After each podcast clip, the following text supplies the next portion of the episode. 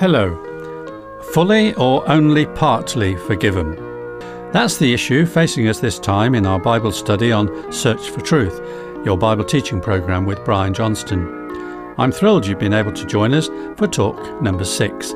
It's about our Christian identity and how the Bible describes us, and Brian will be giving us its words of reassurance as he discusses the question Am I really fully forgiven? So, now to Brian. Thanks, John. Memories can be painful things, especially when they cause us to reflect on personal failures. But that's not necessarily a bad thing. Once a year, God used to ask his people to remember and confess their sins over the head of a living goat before sending it away. He wanted them to savour forgiveness.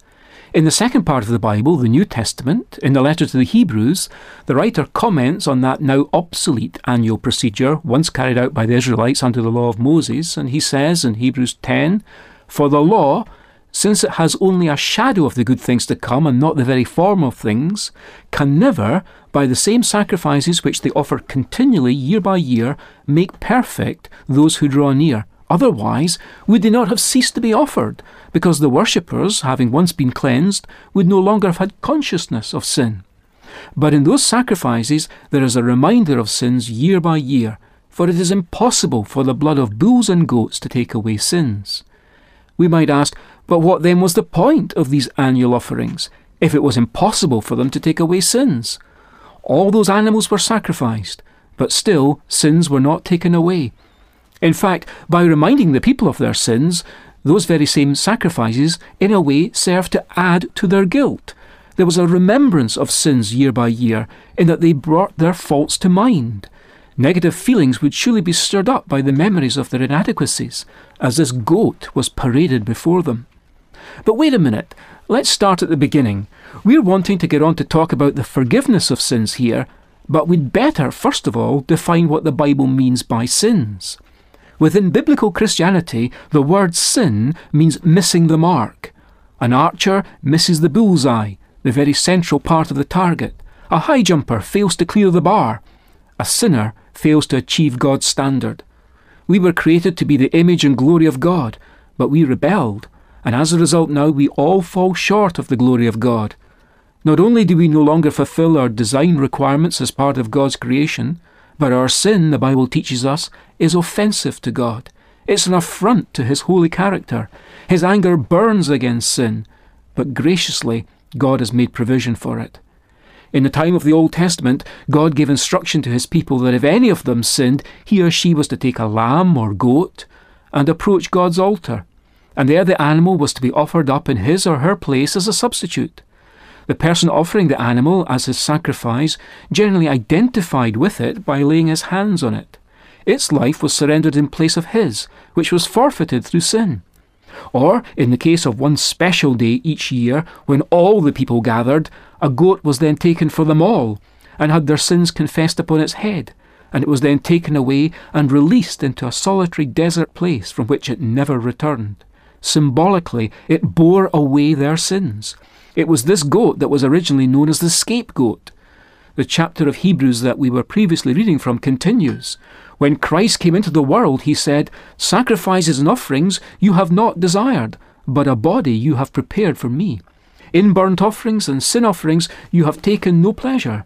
Then I said, Behold, I have come to do your will, O God, as it is written of me in the scroll of the book. When he said above, You have neither desired nor taken pleasure in sacrifices and offerings, and burnt offerings and sin offerings. These are offered according to the law. Then he added, Behold, I have come to do your will.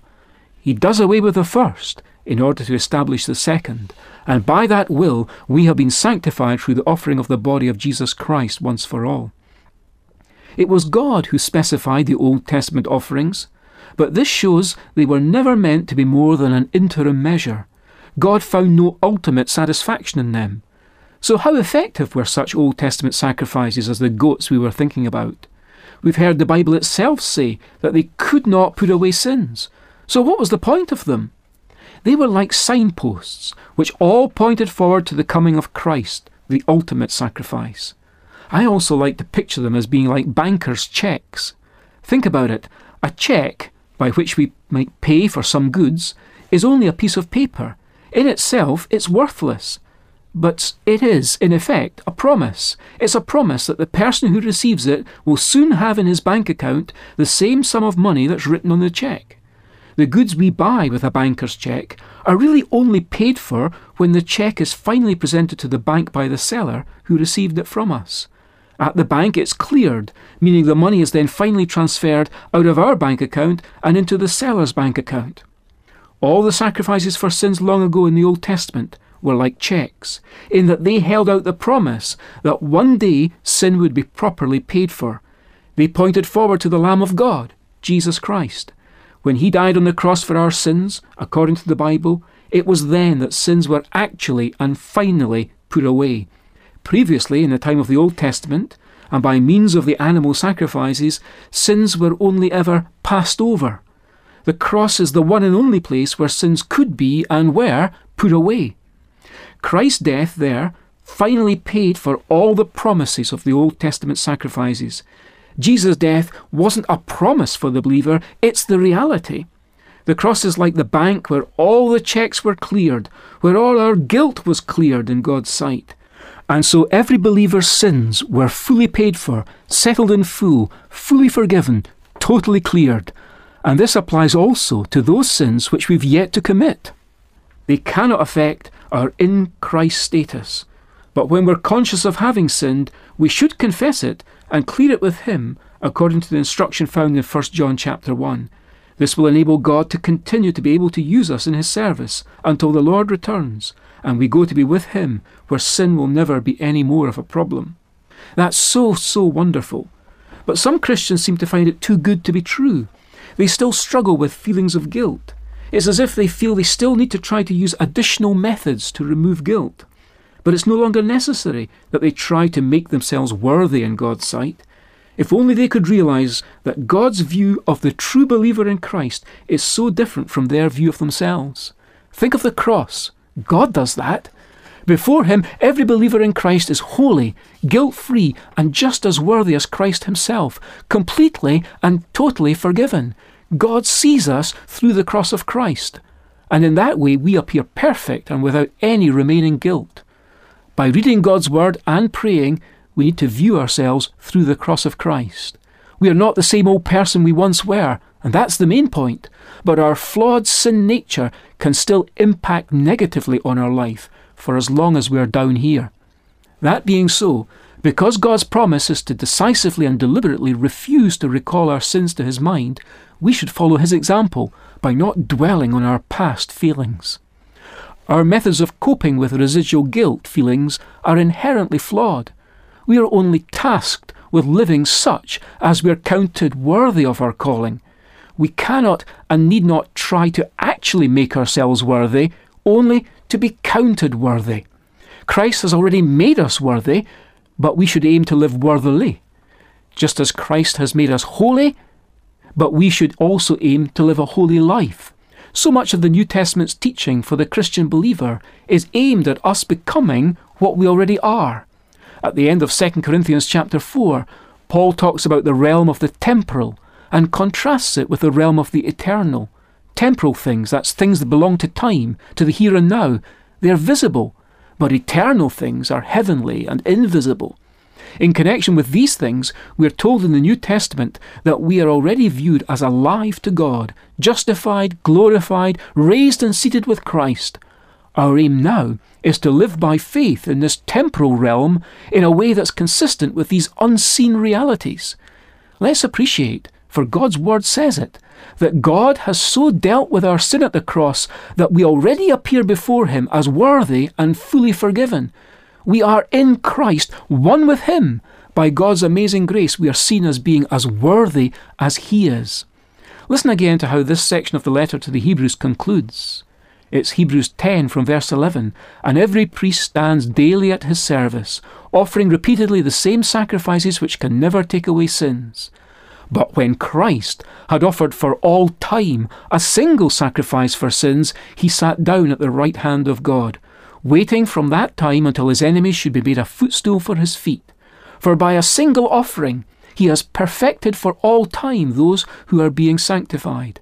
And the Holy Spirit also bears witness to us For after saying, This is the covenant that I will make with them after those days, declares the Lord, I will put my laws on their hearts and write them on their minds. Then he adds, I will remember their sins and their lawless deeds no more. Where there is forgiveness of these, there is no longer any offering for sin. Notice how the Holy Spirit also testifies to us about this, adding, Their sins and lawless acts I will remember no more. Sacrifice for sin is no longer necessary. The believer in Christ is eternally free from any guilt. This is a wonderfully liberating truth, but it doesn't give us any license to sin. Instead, it's meant to free us from any guilt feelings. Satan may accuse, and he will, but no one can lay anything to the charge of God's elect. Romans chapter 8. We serve a risen Saviour. We've not only identified with him in his dying, but in his living for us now. Romans 5 and verse 10.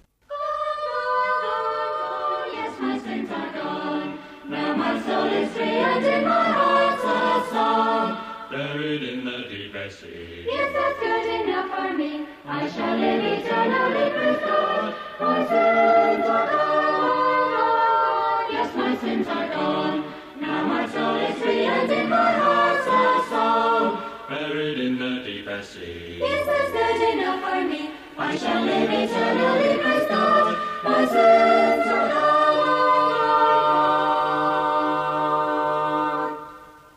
Once again, a reminder that the transcripts of all the talks in this series are available as a book with the title A Crisis of Identity.